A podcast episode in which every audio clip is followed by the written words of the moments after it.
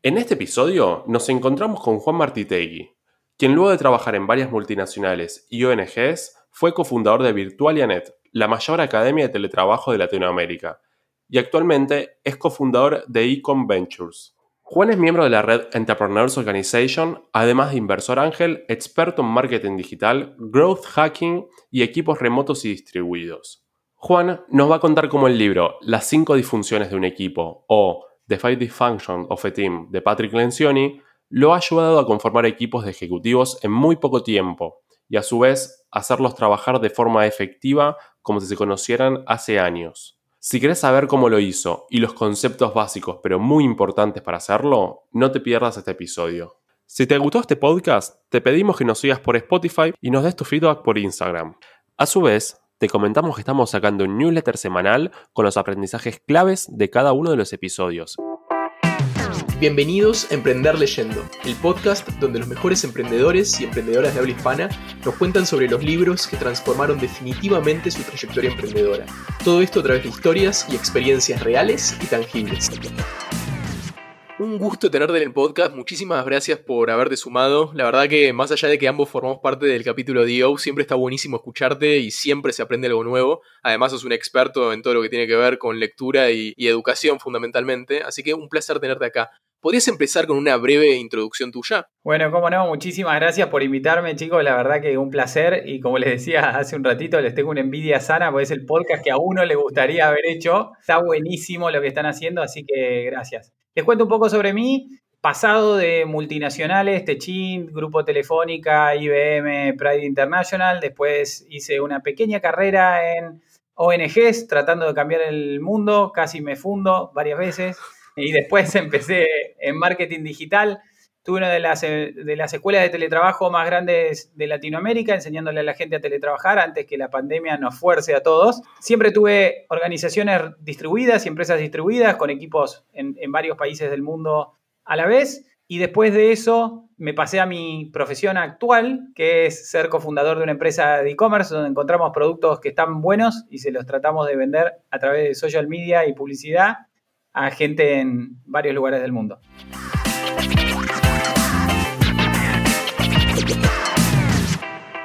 Excelente, excelente. ¿Podrías ahora contarnos un poco sobre el libro que elegiste y un poco sobre tu experiencia, que sabemos que es súper variada? Perfecto. El libro que elegí se llama Las cinco difusiones del equipo y es de Patrick Lencioni. La verdad que es un libro que a mí me impactó muchísimo y lo debo haber leído en el año 2007. 2008, 2007, si, mal no recuerdo. Así que es algo que tengo una relación especial con este libro, si se quiere, y fue uno de los libros que más me impactó y más me, me ayudó en mi carrera como manager, ejecutivo, líder, como quieras decirle. Excelente. O sea, contaste cuándo lo leíste, por ahí dar un poco de contexto, qué estabas emprendiendo en ese momento. También nos contaste un poco antes de empezar el podcast que es uno de los libros que vos eh, recomendás y que das a las personas cuando están entrando a tu empresa, aparte de la inducción.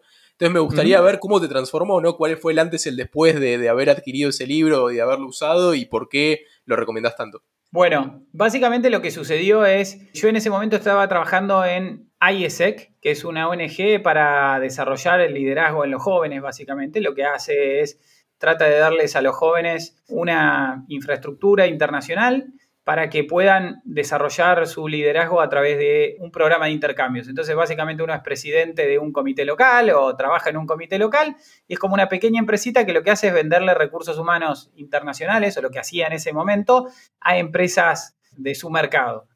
Y eso hacía también que haya chicos de otros países que puedan venir a las oficinas de acá de ISEC y trabajar en empresas acá locales en Argentina, por ejemplo, o nosotros mandar gente argentinos a trabajar a empresas o a que en otro lado.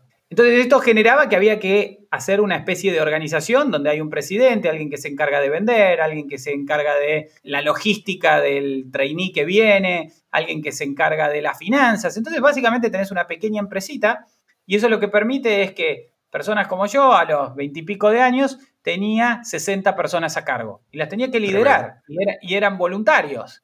Y entonces, todos los, problemas de liderazgo, las cagadas, por así decirlo, no sé si se puede decir acá, los errores de liderazgo, te los mandás ahí. Y entonces IESEC después lo que les promete a las organizaciones es cuando yo te mande a un Juan a trabajar a tu organización, va a ser un mejor trabajo porque ya pasó por este tipo de problemas y este tipo de errores de delegación y errores de liderazgo, etcétera.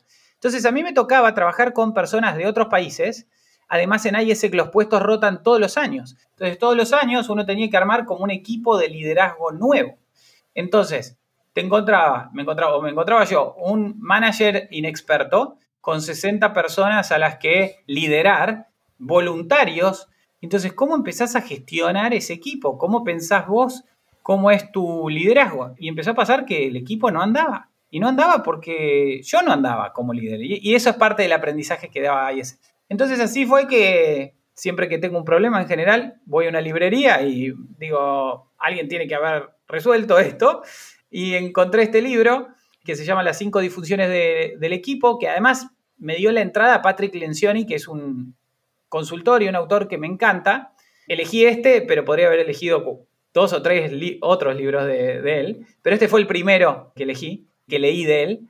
Y entonces, nada, empecé a, lo primero que hice es, leí el libro y como está escrito en, una parte, tiene una parte de fábula, tiene esa cosa donde uno, mientras lo, está leyendo, dice, ah, este es el que está en mi equipo y este soy yo. Y, este", tiene esa cosa que donde vas reconociendo los personajes, que está fenómeno. Le compré una copia a cada una de las personas de mi equipo y se los obligué a leer. Y a partir de ahí se empezaron a solucionar un montón de cosas gracias a la aplicación de los principios del libro, que es un modelito muy sencillo, pero ayuda muchísimo a cualquier equipo, especialmente a construirse más rápido. Cuando, viste, te dan un equipo, y, yo trabajo con muchísimos freelancers también en mi empresa, y trabajo con muchísima gente que entra y se va, y hay veces, yo mismo como consultor, hay veces me llaman a una empresa y tengo que construir y ser, hacerme parte del equipo de esa empresa y digo, ok, este es el modelo que vamos a usar para que podamos construir esta relación mucho más rápidamente. Y la verdad que después de explicarle el modelo y después de aplicarlo, ves que los equipos crecen mucho más rápido. Con este libro yo puedo tener un equipo trabajando en 15, 20 días como si hubiesen estado trabajando hace dos años juntos. Entonces es, es, fantástico para mí. Excelente, excelente. ¿Puedes contar un poco cuáles son los aspectos o los puntos fundamentales que menciona el libro y cómo notaste que te ayudaron a vos y le ayudan a tu equipo a, bueno, a trabajar mejor y a, tener mejores resultados como equipo? Perfecto. Mira, te cuento. Yo tengo una, como una inducción automática donde la gente cuando entra a trabajar conmigo o cuando hay veces elijo un socio o, se lo hice leer a mi mujer, digamos. Creo que te ayuda un montón a tener un lenguaje común, te ayuda un montón a tener la misma visión sobre algunas cosas y, está bueno empezar con un lenguaje común, con cierta visión, etc. El libro de lo que habla es, básicamente, se llama Las cinco disfunciones del equipo y, y está muy enfocado en que los equipos son para generar resultados, ¿no? Entonces, se empieza a preguntar ¿Qué impide que los equipos, hay veces compuestos por gente muy buena individualmente, no generen resultados? Y entonces el, libro se enfoca primero en las disfunciones y después la contracara de eso es lo que tenés que hacer, ¿sí? Entonces empieza como cualquier equipo de alta performance, o el reverso de eso es, si no tenés esta característica o si te falta esto, tenés malos resultados, empieza que la primera disfunción es la ausencia de confianza.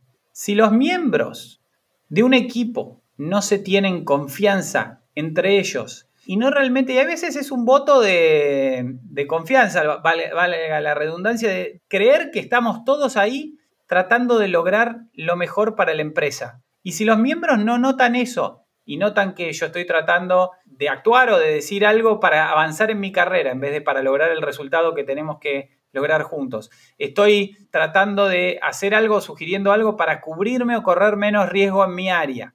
Estoy tratando de o empujando algún concepto o alguna idea que haga que mi área tenga más presupuesto y cosas que no sean del todo honestas, eso genera una ausencia de confianza que hace que yo me sienta inseguro cuando estemos interactuando, porque de repente no sé si confiar en vos o no confiar en vos. No sé cuáles son tus verdaderas intenciones. Entonces, ¿qué pasa? Cuando hay una ausencia de confianza, lo que genera es temor al conflicto. ¿Por qué? Porque no te voy a decir algo que no estoy de acuerdo con vos, no te voy a decir esto me parece una mala idea porque tengo miedo que me la devuelvas y que algún día me pongas un cuchillazo en la espalda. Entonces las decisiones que no tomamos en conjunto o las decisiones que no discutimos y yo tengo la confianza necesaria para decirte no estoy de acuerdo, me parece una pavada, lo miraría de esta otra forma, hace que sean decisiones menos ricas porque fueron menos discutidas. Y al hacer decisiones menos ricas, menos discutidas, donde hay equipos donde como la persona no se tiene confianza o no le tienen confianza, no genera esto de un conflicto sano donde hay veces pasa, yo me acuerdo tenía una chica que trabajaba conmigo y ella trabajaba en Johnson Johnson y tenía una práctica que me parecía saludable como táctica, pero me parece que está mal la cultura si la tenés que forzar, que es el pasante siempre hablaba primero. ¿Por qué? Porque de esa manera el pasante era libre de decir lo que le venía a la cabeza, porque si hablaba primero el gerente, el que más sabía, te perdías de la idea del pasante, porque no iba a querer decir algo que contradiga al gerente. Entonces, era una práctica a nivel táctico, si querés sana, pero la tenés que reforzar o, ponerla así como sistema, porque en la cultura no hay esto de, che, no importa que en una reunión estemos en desacuerdo, lo que importa es el, el resultado que vamos a lograr juntos. Entonces, si tenés confianza, no vamos a tener problemas en tener un conflicto y estar en desacuerdo. Ahora, en algún momento llega el paso donde nos tenemos que poner de acuerdo cuál es la próxima acción. Y entonces ahí viene que si yo no te pude decir, chino, me parece una locura, o Alan, esto que me dijiste lo haría de otra manera, ¿cuánto me voy a comprometer con la idea con la que decidimos? Muy poco, porque ni siquiera tuve la posibilidad de expresar mi opinión. Y entonces eso genera falta de compromiso en el equipo. Cuando uno mira, por ejemplo, Jeff Bezos hace dos o tres cartas a, los accionistas, habló de ciertos principios y decía, disagree and commit.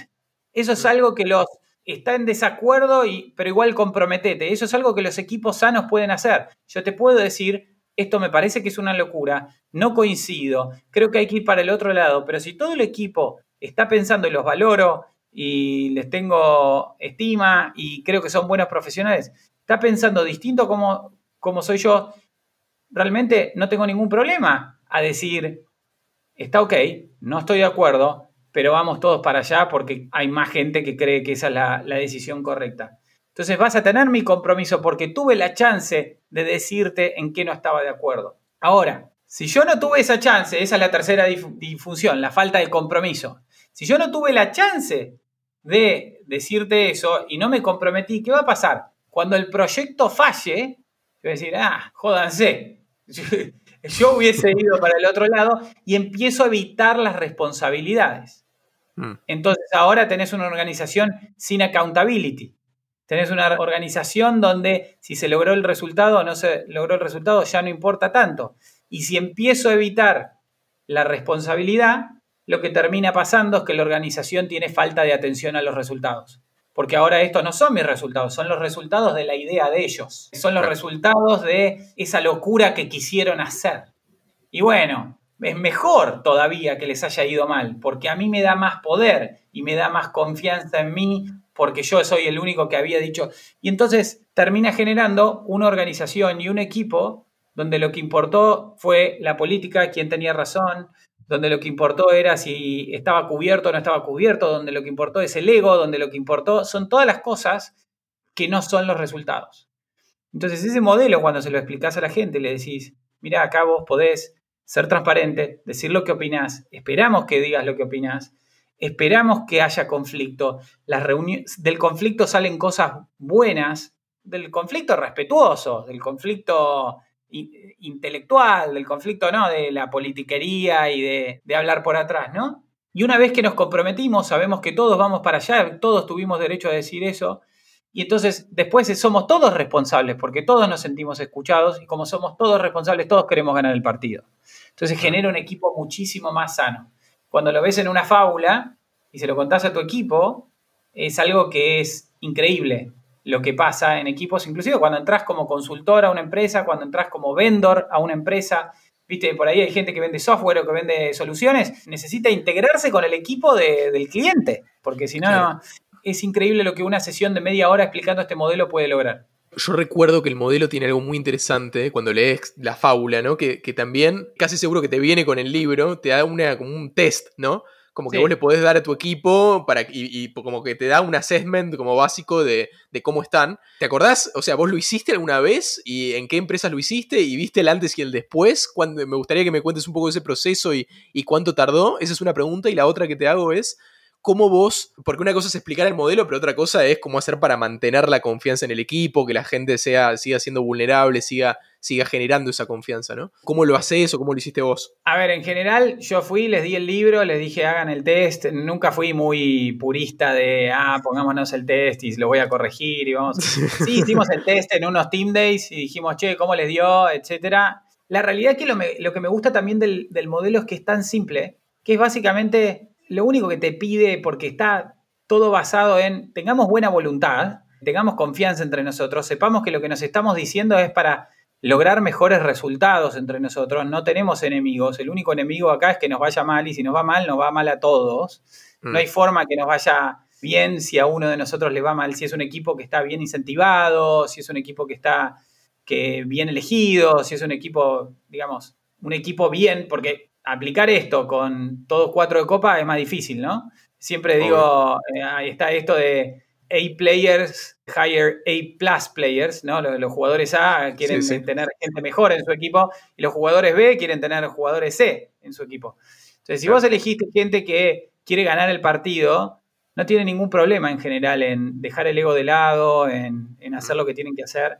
Entonces, lo que me gusta del modelo es que es casi instantáneo. Cuando leen el libro es como que se entiende y es, haces clic y no, necesita tanto soporte como cuando vos decís, voy a implementar Traction. Y bueno, y tenés que hacer el workshop, voy a implementar OKR. Si tengo que hacer el workshop, ¿y qué, es un key result? ¿Y qué es esto? Y si es medible o no, y si era ambicioso o no, y todo.